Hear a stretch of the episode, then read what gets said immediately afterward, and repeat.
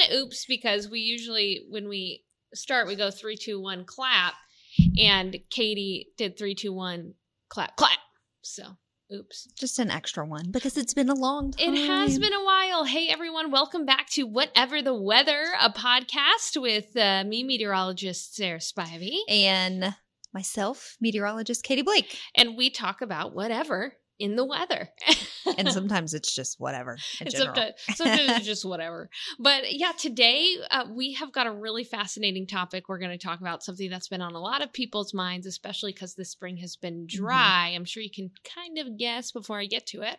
But first, I wanted, or you can guess by looking at the title of the episode. um, first, I wanted to say, hey, Katie, how you doing? Yeah, I'm doing. we ha- we really well. haven't had a podcast in like a few months since I know. February. I know we've had a lot going on, just um, vacations and time off and filling in, A doing lot a lot of TV. a lot of filling in. Yeah, so we're excited to be back, but I'm good. What's happening in your life? What are you excited about? I don't know.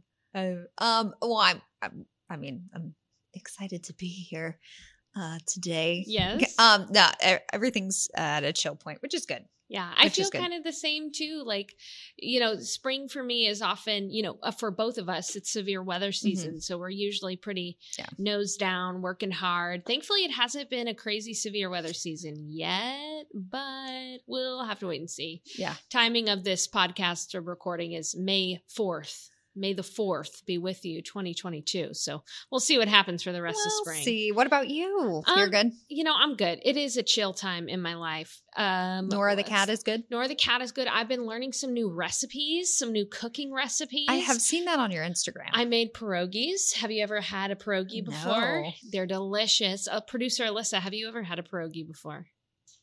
She says no, she doesn't think so. Well, they are an Eastern European, Polish, you know, pretty much empanada. Okay, Oh. so it's so good, and they're made with like potato flour deliciousness. It's so yummy. Ooh, Yeah, really good. I have been. Sarah's been posting some of her cooking on her Instagram, and and it's always like in the like, especially on the weekends. I think it was at Sunday you cooked for. oh yeah, I made orange chicken. and it was like in the evening, right when I I was at work, and I was like, man, that looks good. But yeah, that's awesome. Thanks. I'm really excited about it, and so is my husband and I bet he is. our family. so, okay, so uh, today, you know, we, coming up, we're going to do an episode all about Q and A. So Yes. we're going to.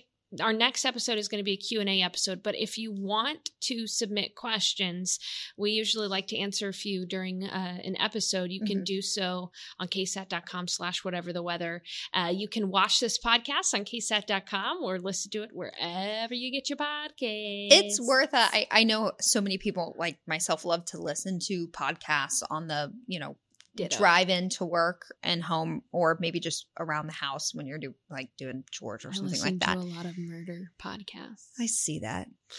I'm just kidding. that? I'm just kidding. I, I listen to a lot of ghost podcasts, so we both have uh see we have interests outside of work. Murdering ghosts. it's it's cool. cool. Uh um, okay, what was it? Yeah, so a lot of people listen in the car, you know, at home when you're not able to, you know, sit down and watch something. But I feel like this podcast, if you if you listen and you're really interested, um, watch because we've got some things that are just easier to get you know when you see them we've got some Mhm. visuals but then our producer alyssa also does a really cool job she does cool editing things So some of the stuff she does just makes me laugh out loud it's very funny um and you know usually these episodes are pretty short so it's it's worth a watch if you're if you find yourself in front of your computer And we've got some great visuals today to help explain Yes. our topic. So, as meteorologist Katie, we can be extremely focused on rain, Mm-hmm. severe weather, all those kinds of things. But today's topic is about the opposite of that the lack of rain, drought. drought Drought. Mhm. You know, some people actually in Texas out in the country call it a drought. Did you know that? we yes Drought. yes It's interesting. Meteorologist Justin Horn does a lot of stories about water, and he'll go out out west into the country, and everybody's talking about the drought. So, at the time of this recording, May fourth, twenty twenty two, eighty two percent of Texas is in drought. Mm. It's pretty bad Mhm. because you know spring months we usually see some good rain, and most of the state is in some sort of drought. And it's not only Texas. you know, but also a good chunk of the nation is in drought too. So much of the West is under drought. Let's take, for example, crazy story Lake Mead, okay, which is the reservoir that was formed when the Hoover Dam was made. Lake Mead is in, pardon me, Arizona, Nevada. And according to a story broken by David Charns with KLS KLAS in Las Vegas, Lake Mead Reservoir is so low that they are finding bodies in barrels Oh from the 70s and 80s oh stuck in the mud that are just now being shown because of how dry and how low Lake Mead is. It's pretty crazy. I've got the story right here. Again, David Charns at KLAS. A person found dead in a barrel along the shore of Lake Mead has been shot. The date of death may be earlier than previously thought, as the person was uh, believed to have been murdered in the 70s and 80s. Boaters discovered the body at 3 p.m. on a Sunday. And here's the thing police say they moved up their timeline because the victim's clothing and other personal items found in the barrel from the 70s and 80s. And authorities say they may find more bodies as the lake levels continue to recede. And again, it's a reservoir, so lake levels go up and down all the time Mhm. with reservoirs. We see that with our very own um, Medina Lake locally around San Antonio, but it just, they need rain. They're in the middle of a mega drought, which is a drought that extends past a few decades. And as extreme as that sounds, and it is extreme, drought is a very naturally occurring weather phenomenon. Mhm. It's a it's a weather pattern. Yeah. Drought is a weather pattern that frequently uh, we in Texas and across the world are in. But here's the thing because droughts have been with us for so long, and because people have relied heavily on the land, there's a lot of evidence. Listen to this, Katie. Some evidence suggests that megadroughts, again, severe droughts that last more than two decades, spurred the migration of ancient humans out of Africa into Europe and Wow. Eurasia some uh, 75,000 to 135,000 years ago. Jeez. Isn't that crazy? I've never So heard droughts- mega drought. Yeah, before. droughts are nothing new for us around the world. And you know, especially in the US. So, according to NOAA, in any given year between 1985 and 2010, on average, at least around 14% of the US experienced some kind of moderate to severe drought.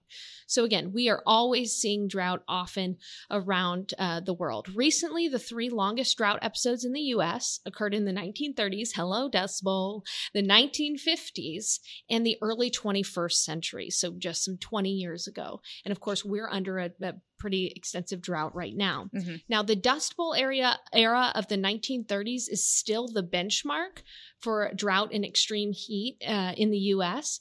And it's during the Dust Bowl that millions of people migrated from the plains to California. And we still see the effects of that today, right? That gave the state a boom in population. It's now the most populated state in the US. And it really does drive the political climate. How Mhm. how California goes, the world goes because it's got the most amount of people. In Yep. It, all right. Uh, well, how California goes, the U.S. goes. Again, we're not the world.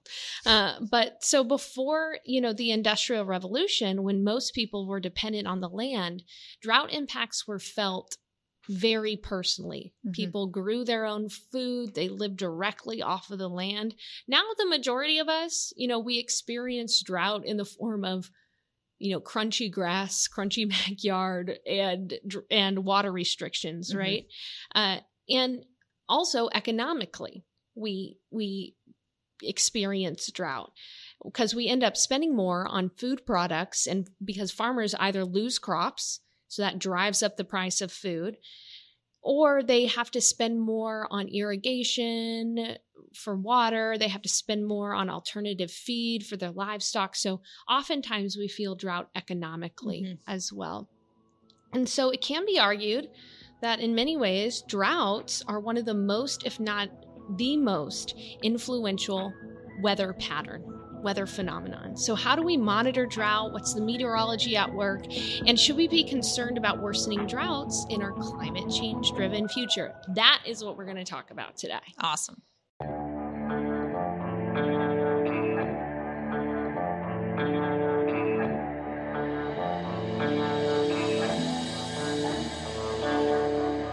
Cold cases, murders, abductions. They're stories that intrigue us, keep us asking questions. I'm KSAT reporter Leigh Waldman, and along with court reporter Erica Hernandez, we are digging into true crime cases in our own backyard. It's KSAT's newest podcast, South Texas Crime Stories. We're opening back up stories we've covered in real time to talk with you all about it.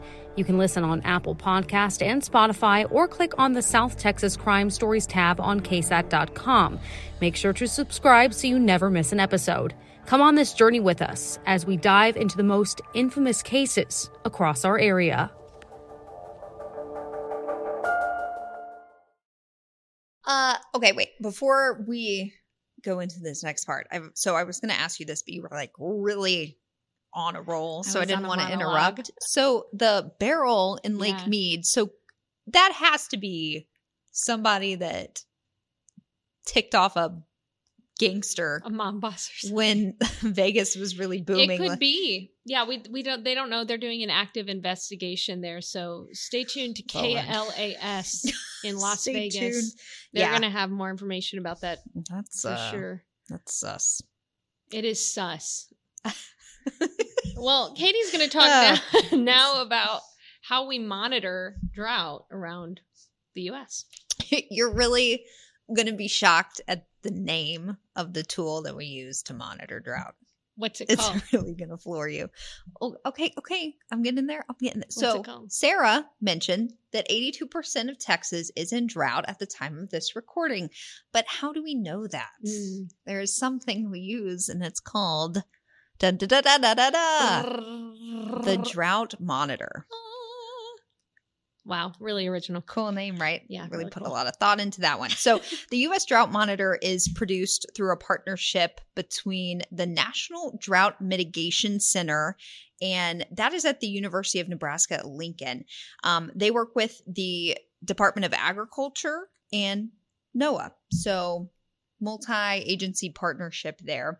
Um, but the Drought Monitor, what is it anyway? Well, it's a map and it shows what parts of the United States are in drought. And this is something that's updated weekly. So you can look at the country as a whole, and that's the graphic that I have that we're we're going to pop up. This is this week's drought monitor updated. Thir- um, no, today's not Thursday. Today's Wednesday. So that's another thing about the drought monitor. It's released every Thursday, but the data that's released on Thursday is is it's Tuesday to Tuesday. It's kind of confusing. So the drought monitor that you see on Thursday that only takes in to account any rain before. the area may have gotten. Yeah, Yeah. Tuesday morning. I see. So if you get a really big rainfall on Wednesday, your drought monitor that you get the next day that's updated is not going to reflect that. Until you'll, the next You'll have week, to wait until the next week. That's just kind of a little nuanced thing, but um, it's interesting. So the drought monitor is a, a map, and it it helps show what parts of the country are in drought, what parts of specific states are in drought, and then even more specifically, you can go on a county by county basis. So um, we got the current drought monitor at the time of this recording. What I want to point out is that Texas, so anywhere you see color, that's where there is drought ongoing. So parts of the um, Tennessee River Valley up near the Great Lakes, New England, the Northeast, those are places they're doing just fine. They don't have a lot of color there. So that means they've gotten a lot of rainfall and there's no drought. But as you get into even South Louisiana, Texas, the plains, and then essentially the whole western United States, with the exception of places like Seattle, there in western Washington, um, drought is very widespread across really the western part of the country. So, what do these colors mean on this map? So, there are five categories that are used to describe the level and impact of drought over a certain area. And this is where it gets very visual because each color means something different. So, we'll also pop up the legend here, but I'm just going to run through um, kind of what they all mean. So, the lowest tier is D0, that's abnormally dry. This is going into drought, short term dryness, slowing planting, growth of crops or pastures. Um, and then it can also be applied to places that are coming out of drought but aren't out completely. Next step up is moderate drought. This is some damage to crops and pastures. Streams, reservoirs, or wells are low. Some water shortages developing or are imminent. And then voluntary water restrictions are requested. So moderate drought, not too bad.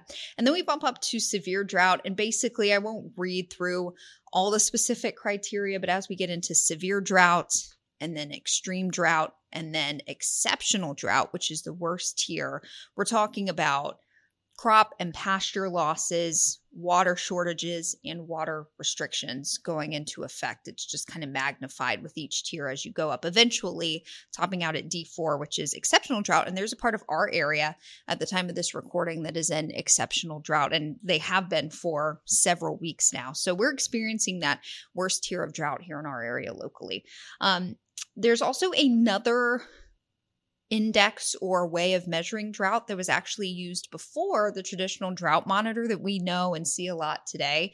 And it's called the Palmer Drought Severity Index. This is something that's still updated um, even in 2022. It's also updated weekly. Uh, but the Palmer Index is strictly numerical, where the drought monitor is graphical. Mm. So hmm. the drought monitor is much easier to, you know, show on TV. We show it in our weather forecasts, especially here lately, that's much easier for people to interpret versus just a number. Yeah. Because eh, it, those numbers can be kind of hard to interpret unless you you know know exactly what they all mean but um this was the first way that people really started keeping track of drought and this Palmer Drought Severity Index uh, was made by W.C. Palmer in 1965, a guy what named W.C. Palmer. Um, and it is based on rainfall, temperature, and historic data. Mm. So it's actually kind of a complex formula that's used to get this one number that's this drought severity index. Um, but because it takes historic data into account, if you get, you know, a big flooding, soaking rain in a week, the Palmer drought index isn't going to in that change isn't going to be a as good of an indicator of the change because it's it's pulling climate and historical data. so a quick improvement in drought is not really going to show up in the palmer index where it will in the drought monitor. So i see why we use the drought monitor instead yeah. of the Palmer Index. That makes sense. Yeah, we the, the, drought monitor easy to read. When we show it on air, it's got the little legend Colors. there, so you know what you're you know what you're looking at. Easy breezy. Awesome. That great explanation there, Katie. I wanted to talk a little bit about the meteorology behind drought. So what's interesting about drought is that it's it's a weather pattern mm-hmm. and not necessarily a weather phenomena. And so well, and I want to something you said mm-hmm. earlier about this kind of being one of the more impactful you know weather patterns yeah. that can you know it, in terms of economics and, mm-hmm. and things like that it's like when you have severe weather you may have a few days of severe weather but it it comes and it goes right right um drought once it really starts to set in it's not going to go away with just one rainfall. It isn't. It isn't. Um, and so I, I thought that was really, I thought that was a good way to put it. Yeah. yeah. And, and so when it comes to drought, it's really difficult to determine exactly when, like, an immediate reason why you're in drought. Okay. So but you know it when it happens because every region is different. Every region has a certain amount of rainfall they usually get. Every region has different criteria as to what drought means for them. But once a drought gets going, it is very difficult to get rid of. It's kind of a, a, feedback loop, a positive feedback loop. You know, we hear about these a lot, meaning that they often make themselves worse. Droughts often make themselves worse. So if you have low rain, you have low soil moisture. And if you have no rain to replace that soil moisture, you're going to have high evaporation rates, which is going to take out even more of the mm-hmm. moisture from the soil. And really, it's hotter in the summer too, because if you have higher evaporation rates, eventually there's not going to be any more so, uh, moisture in the plants or in the soil. And we've talked about this before, but if you have low humidity, your mm-hmm. atmosphere is going to warm up quicker. Mm-hmm. And so, again, it's a positive feedback loop. Drought makes itself worse often. It also increases the fire danger, right? Because if there's no moisture in the plants, if you've got dry vegetation, you know, that will catch a spark quicker and create a fire more easily. Mhm. And if droughts are happening in the summer, which they often do, it's hotter too. So that's more fuel to the fire. And again, like a positive feedback loop. Katie was mentioning earlier, it is very difficult to come out of a drought. You need a significant pattern change in the atmosphere, which brings you consistent rainfall. Mhm. If you just get one rainfall event, it's like if you were sick and you got one dose of medicine Yeah. right? You need a constant regimen of medicine to get better. And so, in the same way with drought, you need frequent rains to get better. And that takes a shift of the jet stream, it takes a big pattern shift. Sometimes it takes a shift of the seasons. Mhm. You know, when you go from summer to fall, you get a little bit more water in the fall time than you do in the summertime. Mhm. And that's why, it, at the time of this recording, May 4th, we're in the middle of spring and we're experiencing extreme and exceptional drought. And that's not good because we know that in the summer, we typically don't see all that much rain. Yeah. So, meteorologically, droughts are positive feedback loops. Yeah. I remember in South and Central Texas, late winter, early this spring, we had we, we've had a lot of windy days, low humidity days, and with the drought, fire has been an Mhm. issue several times. That I remember one time we had a grass fire around San Antonio, and one of our reporters was out at the scene, and I remember she, I, I loved what she did, and I didn't like prompt her to do it, but she grabbed like grabbed with The her dirt. hands the the grass like oh, the grass. and it good. was because it was grown up Yeah. but it was so dry that she could just grab it and you could hear it on her Jeez. microphone just crinkle um and so yeah i was like hopefully a lot of people saw that because i i don't think you know if we just go you know if you go to your house every day and like your yard's okay whatever but until you actually know what some of these you know fields and and things or how dry they actually are then i think that it really starts to hit home People can start to see cracks in the soil from how dry oh yeah it is. Too. yeah definitely So, you know, since we can't really predict exactly when a drought is going to start, we wanted to talk a little bit about what makes drought worse Mhm. Uh, between one year or the next. Yeah. Um, and one of the things has uh, it's La Nina to put it simply. Um, that's part of the El Nino Southern Oscillation. So you hear meteorologists talk about El Nino and La Nina a lot. Uh, these are climate patterns that generally last around two to three years, um, and they have effects on our weather. Um, and broadly speaking, La Nina typically dries the southern tier of the country out. Um, and the reason why is, and we're going to have a graphic here for you that kind of paints the picture. Um, when La Nina is in place uh, over the Pacific Ocean, there's a lot of sinking air, and that produces a blocking high or an area of high pressure. And this keeps the jet stream that's coming um, out of the poles and out of Alaska and Canada, it keeps it farther north. And so as a result, areas of low pressure or weather makers, things that bring precipitation, they start farther north with the Mhm. jet stream and then they don't drop as far south across the United States. So a lot of the precipitation, particularly in the winter, and we saw that here, it played out exactly Right. in textbook way almost. Um, all the weather makers were over the northern tier of the country. And so that kept even you know snow and winter weather generally across the central and northern half of the us and we had a dry winter here in texas and that has really played into the how quickly drought has increased across our area. Um, and yeah, it's not just here in Texas, it's the desert southwest, it's parts of the deep south. And so that's part of the reason why drought has been made worse across parts of the western US here in Texas and across parts of the deep south. That's not to say we never get weather makers that Right. swing across Texas say that because yeah. we have, but just as a whole on on the season uh, with our winter and even here into the early part of spring, we've seen that influence these lows Mhm. low pressure systems, it's like they're just a little too far north to Yeah. really help us out.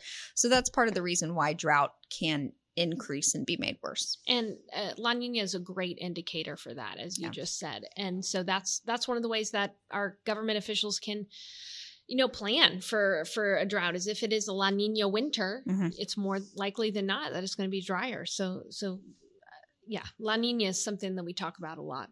Another thing to talk about is climate change. Bum, bum, bum.